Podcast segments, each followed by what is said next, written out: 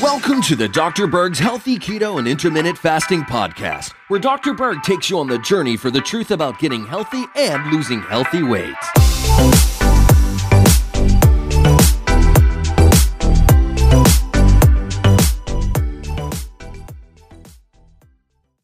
Today, we're going to talk about how to get rid of low back pain very fast. Now, there are several causes of low back pain, but there are two main causes that are the most common. And then I'll, I'll cover the things that are not as common as well. And the first big cause of low back pain is excessive sitting.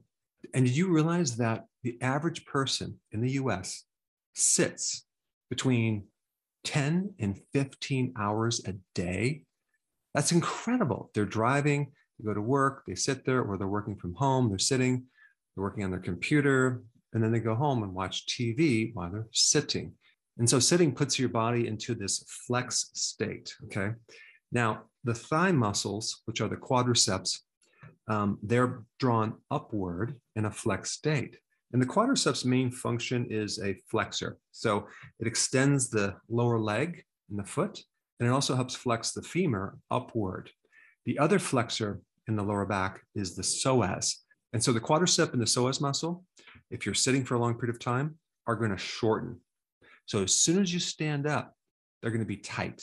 And that's going to alter the pelvis, which is then going to cause compensation to your lower back muscles and put your lower back muscles in a constant state of tightness or contraction. And so when you sit for a long time, you get shortened quadricep muscles. You get weak gluteus muscles. That's your butt muscle. In fact, your butt actually reshapes. It becomes flatter, becomes flabby, it becomes atrophied because of our flexors are too tight and we don't have strong extensors, which are the opposite muscles that counter that, which is the glutes, then your low back has to take up the slack. And that's really where a lot of low back pain comes from.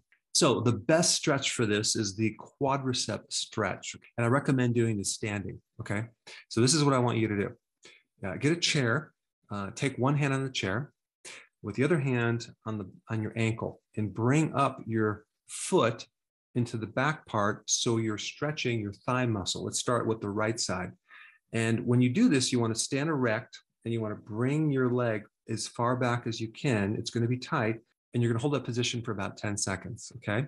And then you're going to do the opposite thigh muscle. And when you do this, notice which one is tight. Okay. Usually one will be more asymmetrical or more tight than the other. And you want to do the stretch about five different times with a count of 10.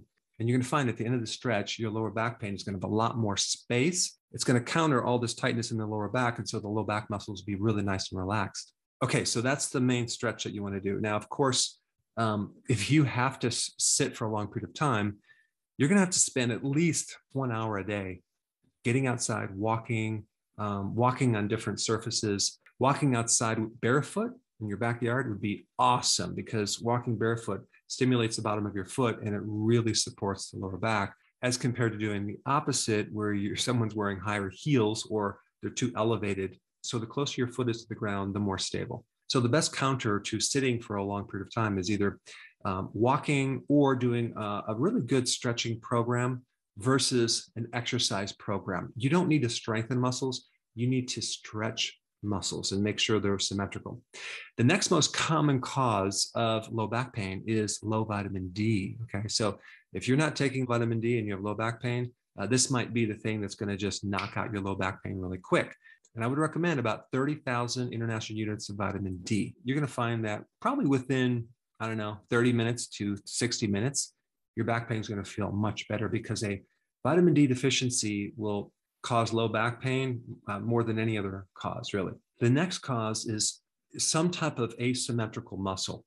And what I mean by that is that um, either the front part of your body, whether it's the lower legs or the back legs, are too tight, and so there's this asymmetrical thing. So when you walk, you have this constant wear and tear on the joints.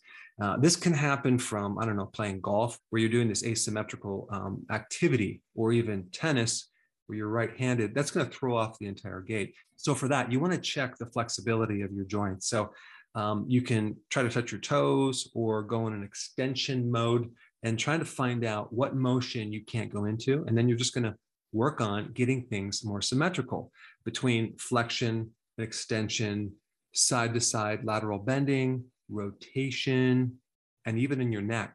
If your mid back is tight, or your hunchback, or your neck is tight, that can actually throw off your back as well. So you want to work on the entire spine because it is connected.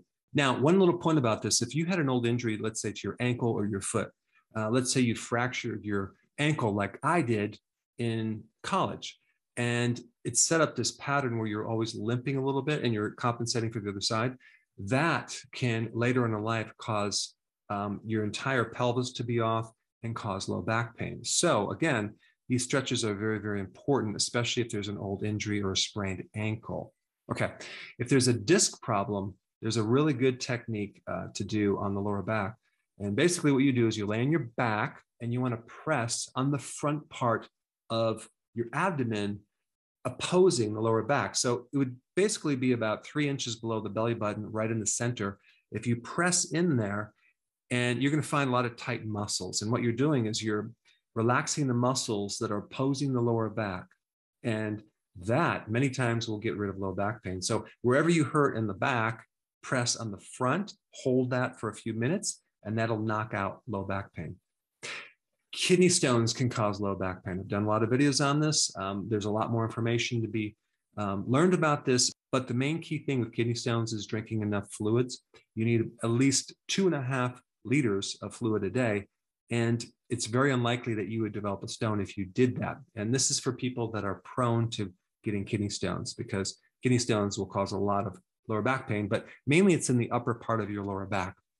If the prostate is enlarged, usually because the person's consuming a lot of dairy, that can also refer pain to the lower back. So, anyway, if you have urination problems at night, suspect prostate and just cut out dairy and see if that doesn't help your lower back pain. Now, I recently did a video on the prostate you should watch. I will put that in the description as well.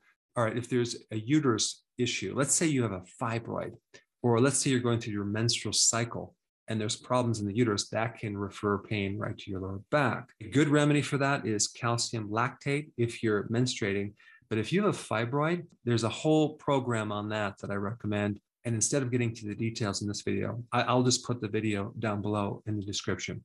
If you have pain in your sacroiliac joints, okay, that's just to the left and right side of the lower back, um, suspect ovary. Um, and usually sea kelp is a good remedy to help counter estrogen dominance, to help some of these cysts disappear and reduce the swelling in the ovary. And so your SI joint pain or your low back pain can go away pretty quick.